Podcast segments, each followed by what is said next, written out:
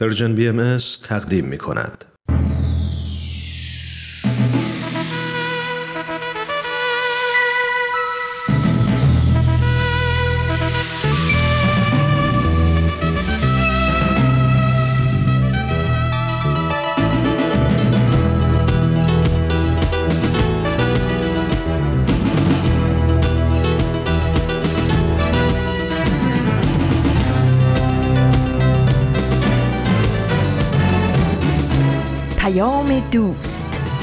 برنامه ای برای تفاهم و پیوند دلها.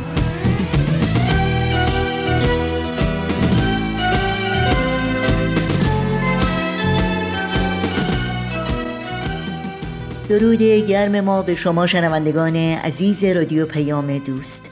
امیدواریم در هر شهر و دیار این گیتی پهناور که با برنامه های امروز رادیو پیام دوست همراهی می کنید تندرست و ایمن و استوار باشید و با دلگرمی و امید روز و روزگار رو سپری کنید.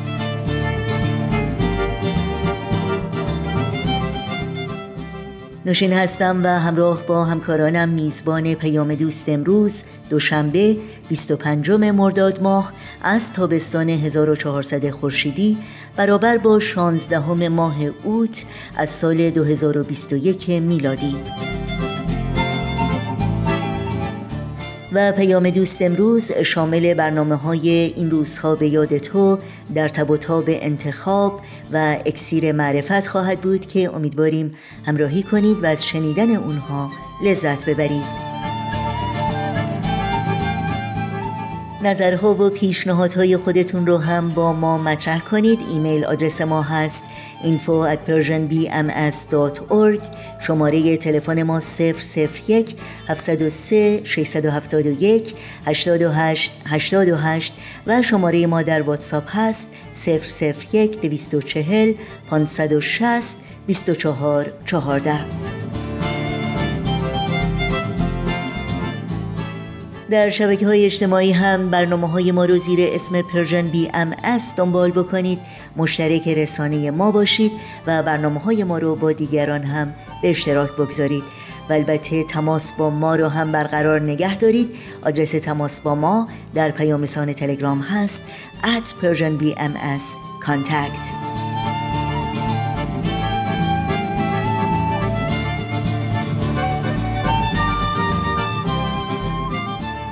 این صدا صدای رادیو پیام دوست با برنامه های امروز با ما همراه باشید.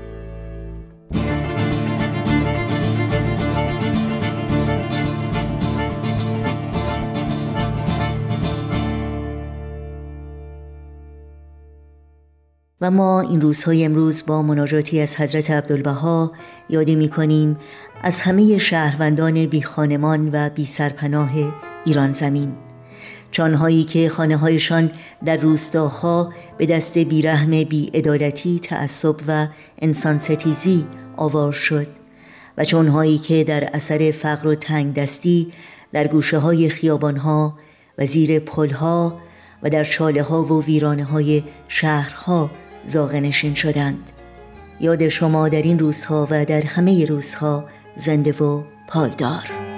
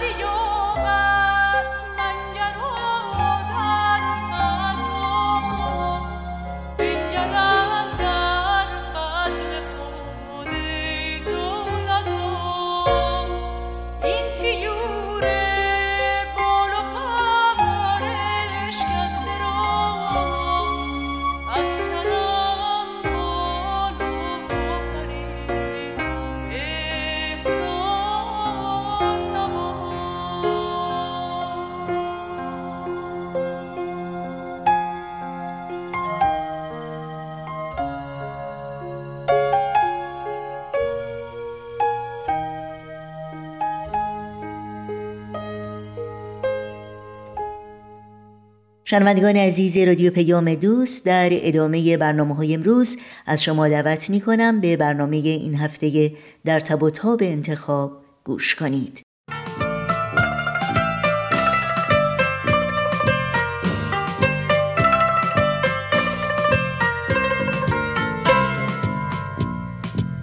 در تب و تاب انتخاب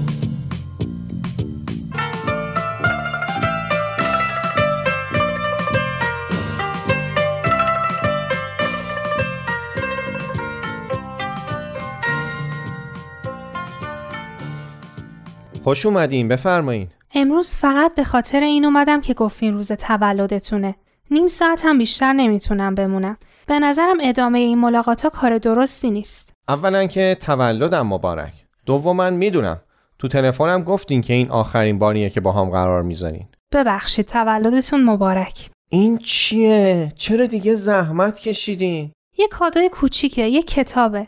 نمی‌دونستم چه موضوعی دوست دارین. این بود که یه کتابی رو براتون آوردم که خودم خیلی دوست دارم.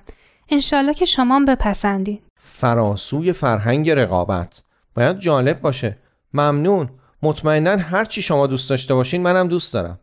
صحبا خانم فایده ای نداره که به چیز دیگه ای تظاهر کنم. من همون چند ماه پیش که اومده بودین با نیلوفر کار داشتین احساس کردم یه چیزی تو وجودم تکون خورد. قرارایی که داشتیم و صحبتهایی که کردیم باعث شد مطمئن بشم اشتباه نکردم حالا جواب شما چیه؟ جواب من؟ به چی؟ به من شما هیچ احساسی نسبت به من ندارین؟ تو رو خدا نگی نه که حسش می‌کنم احساس من و شما هیچ اهمیتی نداره وقتی شرایط مناسب چنین احساسی نیست نگین که افکارمون و اهدافمون و این چیزامون مثل هم نیست یا با هم تفاهم نداریم که اتفاقا تو همه این چیزا مثل هم فکر می‌کنیم تنها مشکل واقعی اینه که شما باهایی هستین و من نیستم. اینم مشکلی نیست که حل نشه. چطوری حل میشه؟ من حاضرم باهایی بشم. یعنی به خاطر ازدواج با من می‌خواین بهایی بشین؟ بله کاملا. اما اعتقاد چیزی نیست که آدم بتونه به خاطر این و اون یا به خاطر هر هدفی که داره تغییرش بده. ممکنه به زبون بگه اما چون اعتقاد قلبی وجود نداره در بهترین حالت نادیده گرفتن اعتقادات واقعیه در بدترین حالت تظاهره. نمی‌فهمم برای شما چه فرقی می‌کنه؟ فرقش تو اینه که صداقت زیربنای زندگیه. نمیشه چیزی رو روی دروغ یا تظاهر درست کرد. دو روزه فرو میریزه. این دیگه تعصبه. چون من باهایی نیستم می‌خواین یه بهونه بکنین و منو رد کنین. در صورتی که می‌دونین چقدر دوستتون دارم و می‌دونم که شما هم نسبت به من بی احساس نیستین. چرا با خودتون و با من لج می‌کنین؟ این که میگم زندگی رو باید بر اساس صداقت ساخت بهانه است؟ به نظر من شما دارین اختلاف مذهبی رو بهونه می‌کنین. نسبت به من تعصب دارین. ابدا اینطور نیست. چطور می‌تونم علیه شما تعصب داشته باشم وقتی صمیمیترین دوستم که مثل خواهرم میمونه نیلوفره؟ پس چرا می‌خواین منو رد کنین؟ برای اینکه برای همه اون چیزایی که از اولم گفتم. ما تو زندگی هدفمون یکی نیست مسیرمون یکی نیست. چطور می‌خوایم همسفر بشیم؟ من که دارم میگم. می‌خوام از همون مسیر شما بیام. برای رسیدن به همون هدفی که شما هم دارین. آخه شما از هدف و مسیر من چی می‌دونین؟ بهایی شدن این نیست که یه اسمو بردارین یه اسم دیگه جاش بذارین. یه ارتباطه که با خداوند و با حضرت بهاءالله برقرار می‌کنین.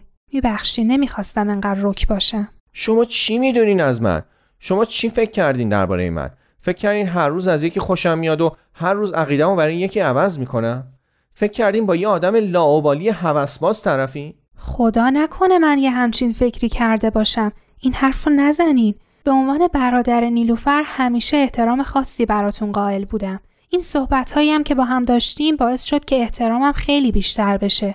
اگه حرفی می‌زنم فقط برای خودم نیست برای شمام هست. یعنی من واقعا براتون مهمم؟ معلومه که مهمین. شما چی فکر کردین درباره من؟ فکر می‌کنین انقدر بیمعرفتم؟ من هیچ فکر بدی درباره شما نکردم. بخوامم نمی‌تونم. خب مسئله دقیقا همینه. محبت و علاقه چیزی جدا از اعتقادات قلبی. اشتباه وحشتناکی اگه به خاطر این علاقه بخواین به چیزایی که بهش اعتقاد ندارین تظاهر کنین. یه همچین ارتباطی دوامی پیدا نمی‌کنه.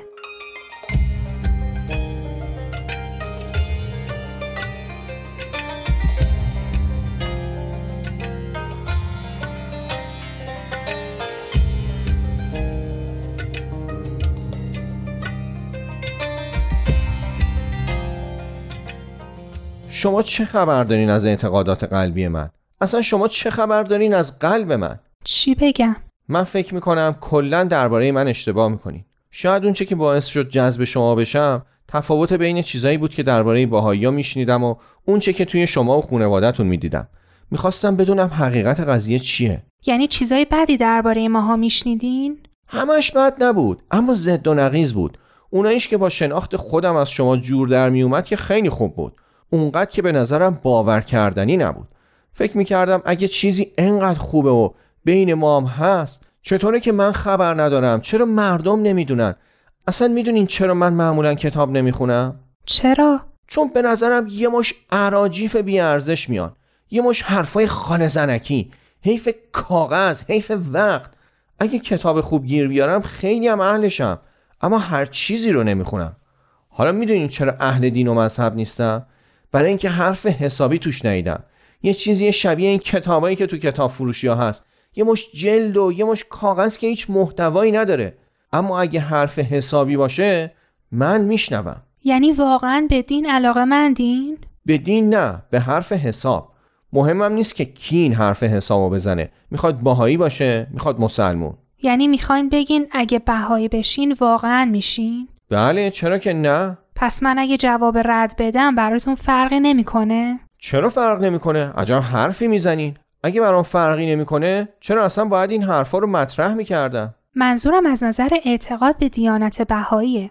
اگه واقعا به دیانت بهایی علاقه مندین جواب من نباید تأثیری توش داشته باشه. اگه به من جواب رد بدین چطور این مسیر رو تنهایی بدون کمک طی کنم چطور بفهمم چی درسته و چی غلط؟ چطور بفهمم باهایی واقعا چی میگن؟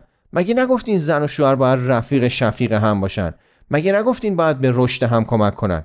من چطور حقیقت رو بفهمم بدون شما؟ یعنی شما به خاطر علاقتون به من نمی‌خواین بهایی بشین؟ به خاطر کنجکاویتون درباره دیانت بهایی می‌خواین با من ازدواج کنین؟ قضیه برعکسه؟ چرا اصرار دارین قضیه رو یه طوری ببینین که بد به نظر بیاد؟ هر دوش کنار همه. چه اشکالی توش هست؟ حسابی گیجم کردین. راستش برای خودم هم گیج کننده است. چون این دوتا یه جوری تو ذهن و قلبم به هم پیچ خوردن که نمی‌تونم جداشون کنم. حرفای شما درباره خانواده و هدف زندگی و ازدواج و ارتباط زن و مرد برام خیلی تازه و جذاب بود. اما اینطور به نظر نمی اومد اون موقع چیزی به شما نگفتم چون خودم مطمئن نبودم. اما هرچی پیش رفتیم قضیه برام جالبتر شد. این مقاله‌ای که به نیلوفر داده بودین و نیلوفر به من داد از دکتر دانش بود. اونم خیلی خیلی برام جالب بود. واقعا همشو خوندین؟ خوندم و انگار یه دنیای دیگه‌ای در مقابلم ظاهر شد. تو این هفتههایی که با هم صحبت می‌کنیم چند تا کتاب درباره زندگی و ازدواج و این چیزا خوندم. کتابایی که خیلی تعریفشون رو شنیده بودم. اما این مقاله ده بیست صفحه‌ای از همشون مایه‌دارتر بود. حرفای تازه‌ای داشت. برای همین به دیانت بهایی علاقه من شدین؟ آره گفتم که به خاطر شما کنجکاو بودم. حرفای شما برام جالب بود. این مقاله رو که خوندم دنبال بقیهش میگشتم. می‌خواستم بازم بخونم و بیشتر بدونم. این بود که رفتم تو اینترنت و زدم باهایی. یه عالمه مطلب اومد. لابد همشون هم سایت های مخالف دیانت بهایی. سایت های واقعی فیلتر شدن. آره. بعدش فهمیدم که قضیه از چه قراره. چون بعضی سایت ها بود اما وقتی می‌خواستی بری توشون نمی‌شد. فهمیدم سایت های اصلی همینان. حالا تونستین برین تو این سایت ها؟ آره کاری نداشت که اگه بگم یه هفته نشده تقریبا هر چی مقاله تو سایت آینه باهایی بود و خوندم باورت میشه؟ خیلی جالبه راستشو بخواین باورم نمیشه یعنی واقعا این همه مطالعه کردین؟ گفتم که من اگه کتاب یا مطلب خوبی پیدا کنم خیلی هم اهل مطالعه نمی‌دونم نیلوفر درباره من چی گفته اما نویدی که تو ذهن اون هست ساخته ذهن خودشه من نیستم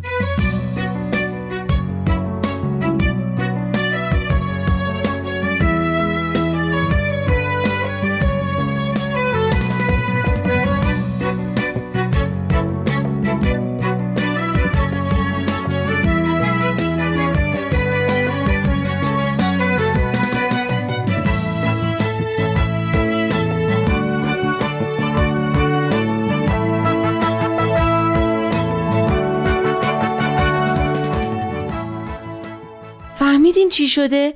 نامزدی شهریار به هم خورده. راست میگی؟ دوباره نامزدیش به هم خورد؟ دوباره که نیست خیلی بیشتره. اولی شهزاد بود بعدی زهره بعدش هم این یکی. که نمی‌دونم اسمش چی بود و حالا به هم خورده. مثل اینکه بخت و اقبال از این پسر برگشته. دیگه ازم این ربطی به بخت و اقبال نداره. ما آدما هم هی تصمیم غلط می‌گیریم و هی خرابکاری می‌کنیم. تقصیرش رو میندازیم گردن بخت و اقبال. به نظر من که این پسر به جای بخت و اقبال به مشاور احتیاج داره. خوب نیست اینطوری درباره دیگران قضاوت کنی. بد میگم آدم یه بار تو انتخاب اشتباه می‌کنه. یه بار نامزدیشو به هم می‌زنه. دو بار به هم می‌زنه. دیگه اگه شد سه بار باید از خودش بپرسه کجای کار من ایراد داره که یا انقدر انتخابام هشل هفته یا انقدر دمدمی هم که نمی‌تونم روی قول و قراری بمونم. منم میگم محسا راست میگه. این باید از یه مشاور کمک بگیره. پیش مشاور رفتن که بد نیست. نه اون که بد نیست. بالاخره آدم خودش که همه چیز رو نمی‌دونه. هر وقت به مشکلی برمیخوره بهترین کار اینه که با یه آدم وارد مشورت کنه. اما اینکه اینجا بشینیم و راحت درباره این و اون قضاوت کنیم کار درستی نیست. اگه نمیترسیدم بهش بر بخوره می‌گفتم بره پیش دکتر. یه روانپزشکی هست مامانم پیشش میره. خیلی ازش تعریف می‌کنه. آخه مامانم یه کمی حالت استراب داشت. یه موقعهای بیخودی دلشوره می‌گرفت. حالا این خانم دکتره بهش دارو داده می‌خوره خیلی راضیه. من اگه باشم این آقا شهریار رو پیش خانم دکتر نمیفرستم. یه وقت می‌بینی از خود این خانم دکترم خواستگاری کرد. محسا. باور کن احتمالش هست. نگران نباش. این خانم دکتر متعهله دو تا دختر کوچیکم داره. من میگم ما که نمی‌دونیم تو دل و ذهن آدما چی میگذره. نمی‌دونیم چرا یه کاریو می‌کنن. پس چرا دربارشون قضاوت کنیم؟ گیر دادیا ما که قضاوتی دربارش نکردیم. فقط میگیم این قضیه دیگه شورش در اومده و بهتر این آقا شهریار از یکی کمک تخصصی بگیره. به نظر من تو اینم یه عالم قضاوت منفی هست. باشه تو راست میگی. راستش رو بخوای تو هم یه سری به همون خانم دکتره بزنی بد نیست. یه مدتیه به همه چی گیر میدی. همش تو فکری. شبام که عین ارواح تو خونه راه میری. راست میگه طوری شده؟ به نظر منم مثل همیشه نیستی. به نظرتون میاد. دیشب تشنم بود. می‌خواستم برم آب بخورم که خوردم به کارتون وسایلی که محسا تو راه رو گذاشته بود. عین بمب صدا کرد. همه از جا پریدن. ازش بپرس تو وسایل تو تو راه رو ول کردی. اون وقت من روحم و شبا را میرم. خب چرا چراغ رو روشن نکردی؟ فکر نکن نمی‌فهمم. تو هر شب کارت همینه. پا میشی میری تو حال همینطوری توی تاریکی میشینی یه جوری دست به سینه که انگار داری مناجات می‌خونی. نکنه واقعا پا میشی میری مناجات می‌خونی. اون شبی که تو میگی خواب بد دیده بودم. چه خوابی؟ خواب بد دیگه. خواب بد تعریف کردن داره. دیدی نیلوفر؟ دیدی چجوری تفره میره؟ من نمی‌فهمم چی رو از ما پنهون می‌کنه. دیگه این چیه که باید از خواهرت و دوستت پنهون کنی؟ من نمی‌فهمم واقعا. باز دوباره دچار توهم شدی؟ چی میگه برا خودت می‌بری و میدوزی؟ اذیتش نکن صحبا گلگلی رو. قربونت برم ما دوستت داریم. هر وقت خواستی چیزی به ما بگی بگو. می‌دونی که چقدر دوستت داریم. قربونت برم نیلو فرجون می‌دونی که چقدر دوستت دارم. چیزی هم از تو پنهون نمی کنم مگه اینکه مجبور باشم. محسام که این وسط بوغه. من آدم بدم؟ من واقعا چند روز نگرانتم. راست میگه ما فقط نگران خودتیم. اگه مشکلی هست بگو شاید بتونیم کمکی بکنیم. مشکلی نیست فقط باید درباره یه چیز مهمی تصمیم بگیرم. نه.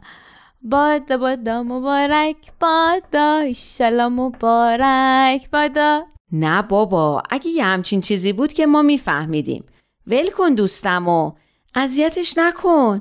کاش یه آبغندی چیزی براش می آوردی فکر کنم فشارش افتاده. راست میگی. صحبا جونم چی شده؟ تو رو خدا به من بگو. چه تصمیم مهمی باید بگیری؟ حالت که خوبه. یه وقت مریضی که نداری؟ نه بابا هر وقت آلبالو می‌خورم فشارم میفته دیدی آلبالوهای حیاتمون رسیده؟ بیا یه خورده برات بچینم ببری خونه. تو از جا تکون نمی‌خوری. فعلا تحت نظر منی. بیا اینم نبات داغ جادویی دکتر محسا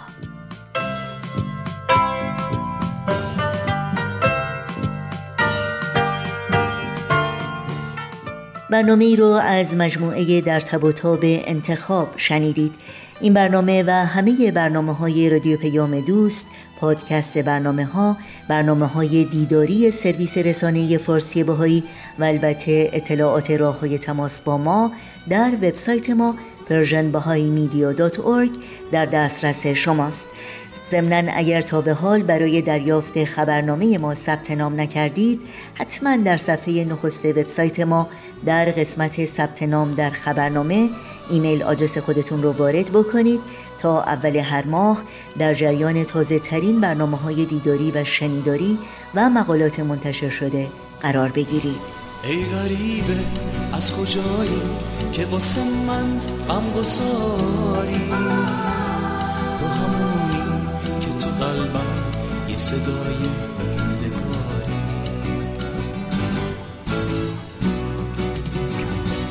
وقتی باشم شب تیره اون شبی که صبح ندیده. با خودم تنها میشینم تا سپیده تو اونی که هم صدایی هم صدای آشنایی.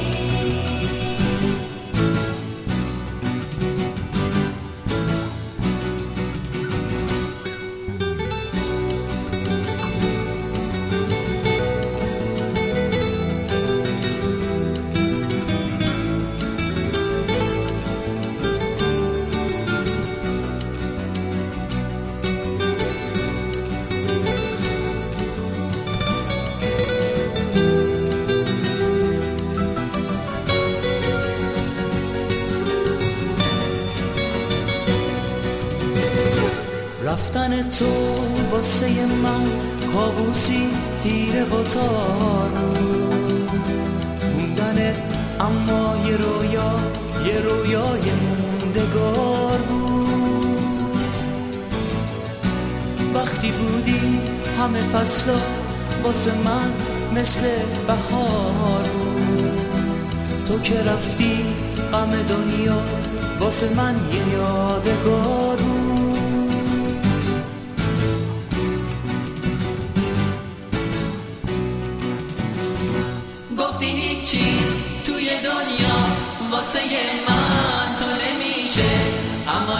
نیستی که ببینی خالی جات همیشه. حالا جز ناله سازم واسه من در مون نمونه نمای ساز دلم شد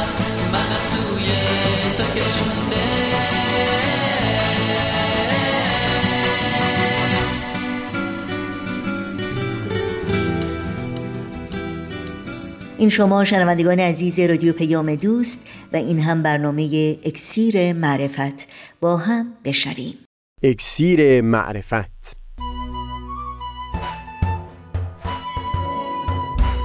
مروری بر مزامین کتاب ایقان این گفتار استکاک علما با ظهور جدید. از تا همامه ازلی در شور و تغنیست گوش قلب را از سروش او بی بحر مکن. از تا همامه ازلی در شور و تغنیست گوش قلب را از سروش او بی بحر مکن.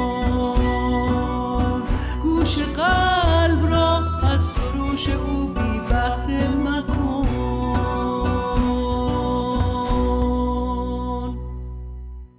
دوستان سهیل کمالی هستم.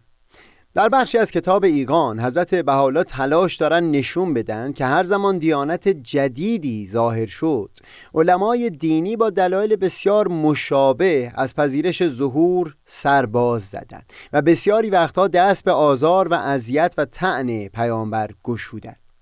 من در چند گفتار مختلف که احتمالا همه به دنبال هم نخواهند بود درباره دلایلی که در کتابیگان برای این مسئله یعنی دلیل مخالفت علمای دینی با ظهور جدید بیان کردن بحثی می‌کنم.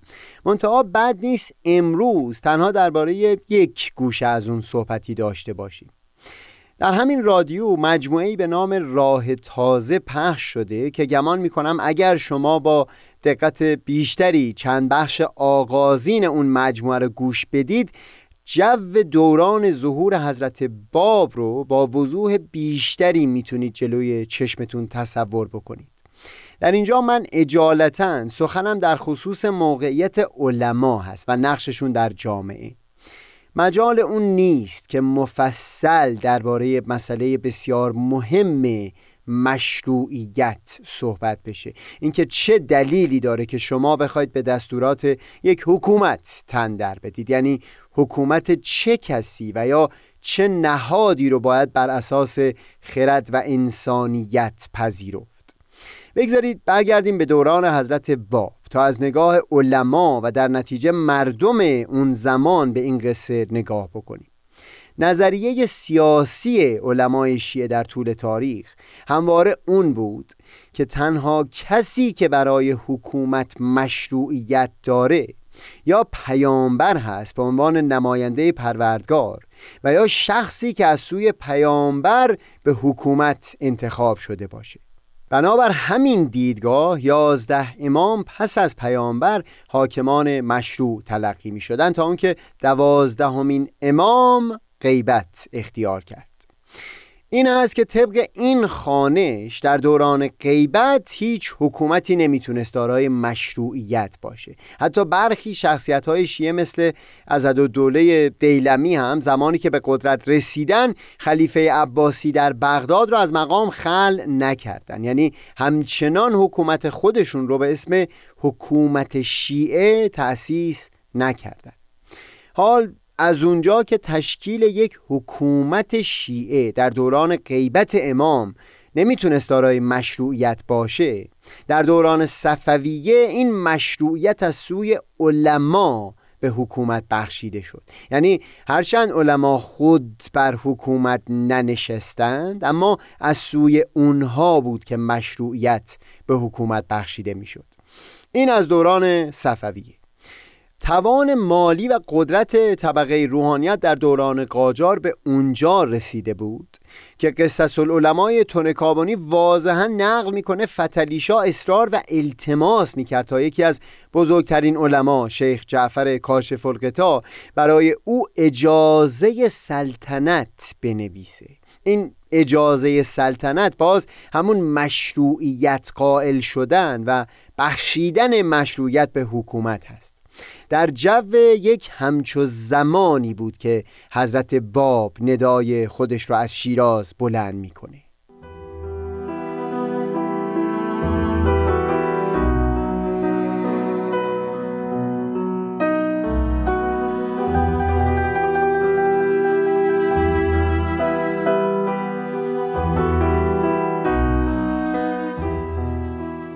یک نکته در اینجا لازم به ذکر هست.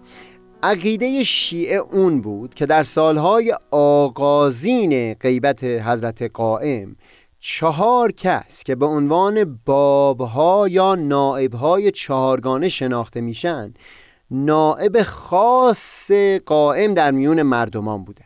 تنها بعد از وفات این چهار کس بود که علمای شیعه به حسب اعتقاد خودشون به عنوان نائب عام به رسیدگی به امور دینی مشغول شدن به نیابه از حضرت موعود. معنی این حرف در واقع این هست که چه ظهور شخص موعود که مردمان انتظارش رو میکشیدن و چه حضور یک نائب خاص. این هر دو می‌تونست به معنای پایان بخشیدن به نقش و موقعیت اجتماعی علما و مشروعیت قدرت اونها.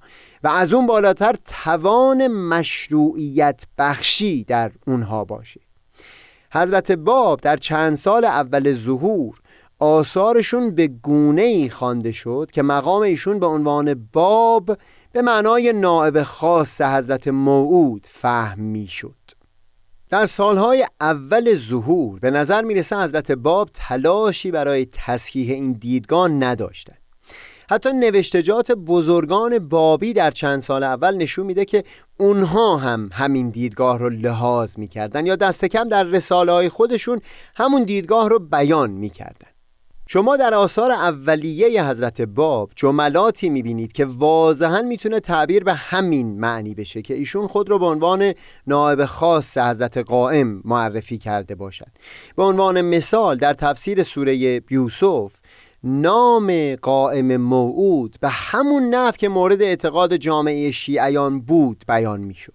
و یا حتی در برخی آثارشون از توقیه هایی که از سوی قائم به همون بابهای چهارگانه نوشته شده بود نقل می‌کنه. در اینجا چیزی که مورد تأکید من هست اینه که در جهت درمان هرج و مرج جامعه ایران اون زمان خود ادعای بابیت. حتی با همین معنی که من نائب خاص حضرت موعود هستم. به خودی خود کافی بود تا مشروعیت را از طبقه روحانیت بگیره. این هست که در کتاب قیوم الاسما بعد از صورت الملک که خطاب به ملوک و پادشاهان هست در دومین سوره که نامش هم سورت العلماء هست خطاب علما بیان می کنند که از زمان نزول اون اثر در اجتهاد ورزیدنهای اونها مشروعیتی نیست و صدور هر حکم و فتوایی بدون لحاظ کردن اون کتاب رو بر اونها حرام اعلام می‌کنه. و قیوم الاسما اولین اثر حضرت با بعد از اظهار امرشون هست. در همون صورت العلماء یک جا در توصیف خود حضرت باب از تعبیر ذکر استفاده می کنند و به این مضمون بیان فرمودند که ای گروه علما از این روز به بعد در آراء خود از پروردگار پروا داشته باشید چرا که به حق این ذکر است که همکنون از سوی ما در میان شما حاکم و شهید است.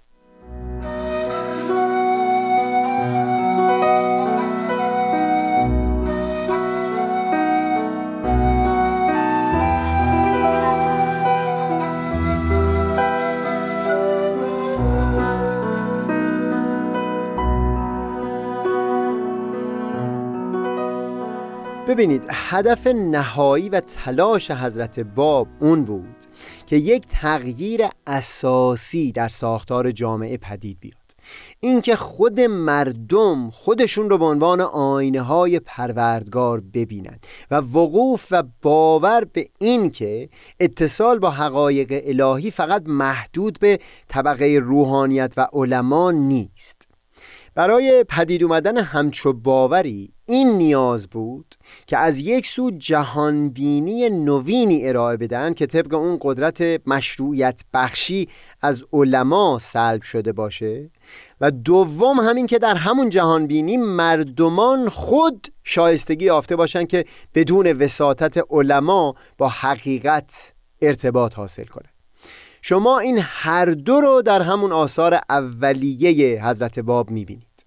در مورد دومین نکته بسیاری از توقیات حضرت باب بخش آغازینشون تاکید بر همین معنی هست که پروردگار در همه هستی جلوگر هست و اینکه اگر آدمیان در وجود خود تأمل می کردن اونگاه عالی ترین معانی را از همون جلوه پروردگار در خیشتن جلوگر می دیدن.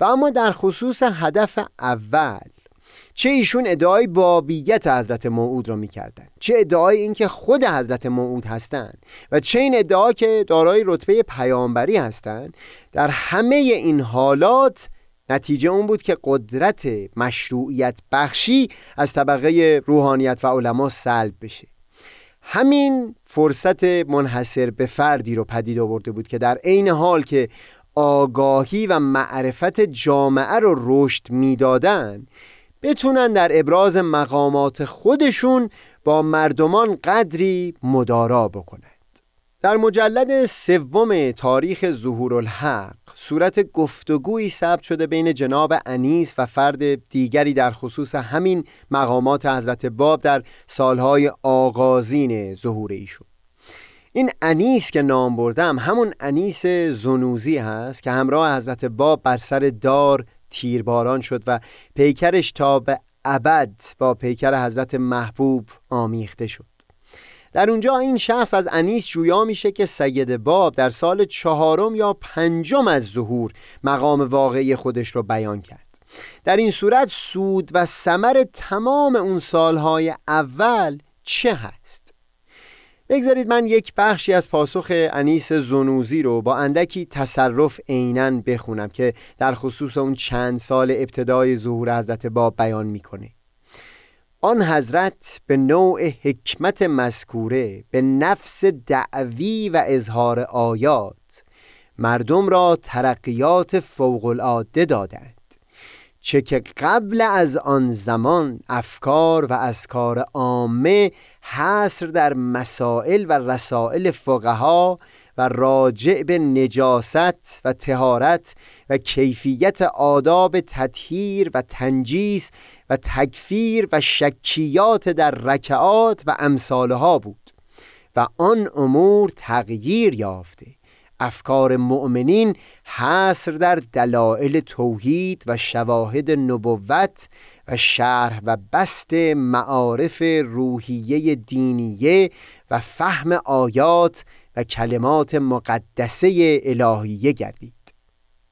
اصاره سخن انیس این هست که حضرت باب توجه جامعه جدید و افراد متأثر از اون رو معطوف کردند به مسائل اساسیه‌ای که به کلی متفاوت بود با جو حاکم بر محافل دینی اون زمان که از سر تا به آخر بحث‌های جزئی فقهی بود.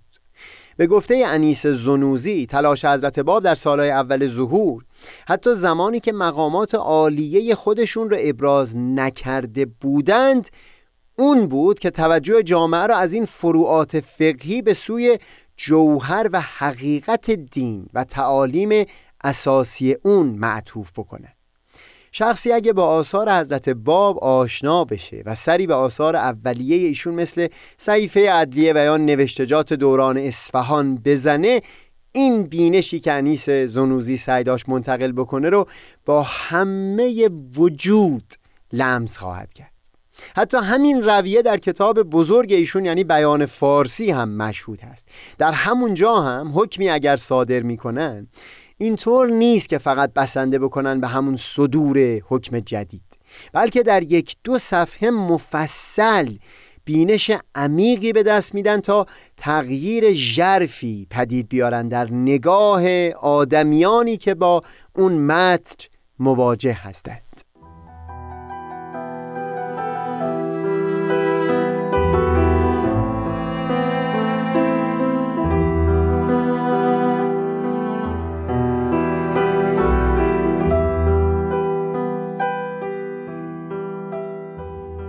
بگذارید همین دو هدف حضرت باب که بیان کردم رو در کتاب ایقان نگاهی بندازیم و سخن رو به پایان ببریم.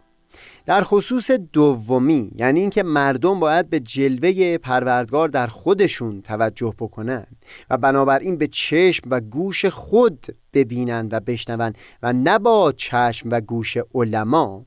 بیانات زیادی در کتاب ایقان هست که فکر می کنم یک گفتار جداگانه رو بطلبه اما بگذارید اینجا دست کم از یک بخش یاد بکنم. یکی از علما کتابی نوشته بود به نام ارشاد العوام حضرت بعالا در کتابیگان به اون اشاره می‌کنند و بیان می‌کنند که از اسم این کتاب بوی کبر و غرور به مشام می‌رسه. گویی که صاحب اثر مردم رو عوام و خود رو عالم فرض کرده. و بعد بیانی نقل می‌کنند که در اصل صفاتی مثل قدرت و عزت و علم برای پروردگار با وجود عموم مردمان هست که معنا و تمامیت پیدا می‌کنه. نقد ایشون این هست که با وجود اینکه مردمان آینه های صفات الهی هستند چگونه شایسته است که اونها رو عوام به حساب آورد؟ در خصوص هدف دوم من توضیح بدم و بعد با اصل بیان صحبت رو تمام بکنم. دیدگاه علمای شیعه اون بود که در نبود حضرت موعود از اونجا که دسترس به علم یقینی نیست می توان به زن تمسک کرد چون راه دیگری در اختیار نیست. حضرت باب در همون صفحات آغازین اولین اثر ظهورشون خطاب به علما فرمودن که به ظهور اون حضرت در به زن بر اونها بسته شده و امروز بایست به اون معانی که در ظهور اون حضرت بیان شده توجه بکنه. با در نظر داشتن همین توضیحات بگذارید بیانی از کتاب ایگان رو نقل بکنم. در کتاب ایگان در خصوص دلایل روگردانی علما از پذیرفتن ظهور جدید اشاره به دو مورد کلی کردن نبود معرفت و حب ریاست. درباره عدم معرفت به احتمال قوی در گفتار بعدی گفتگویی خواهیم داشت. اما در خصوص حب ریاست بگذارید من بیانی از کتاب ایقان نقل بکنم که منبع الهام بوده در توضیحاتی که در همین صحبت امروزمون بیان شد. و همون هم مسکل ختام این گفتار باشه. و آنچه از ایشان مفهوم می شود گویا به علم و باب آن بالفطره رقبتی ندارند و در خیال ظهور آن هم نیستند زیرا که در زن و گمان ابوابی برای نان یافتند و در ظهور مظهر علم جز انفاق جان چیزی نیافتند لحاظا البته از این گریزانند و به آن متمسک.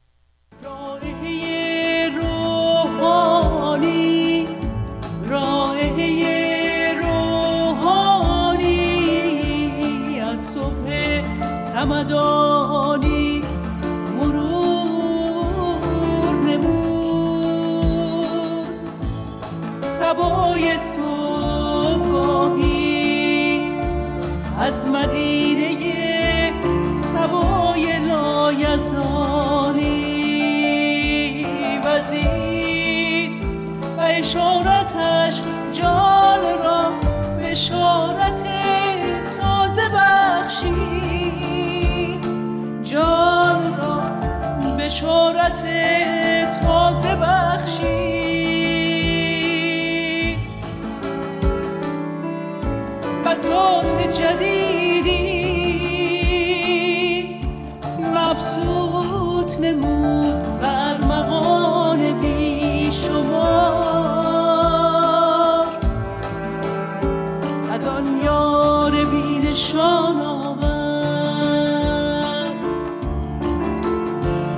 آن یار بی نشان آن یار بی نشان. که اسرار حقایق بر شقایق بستان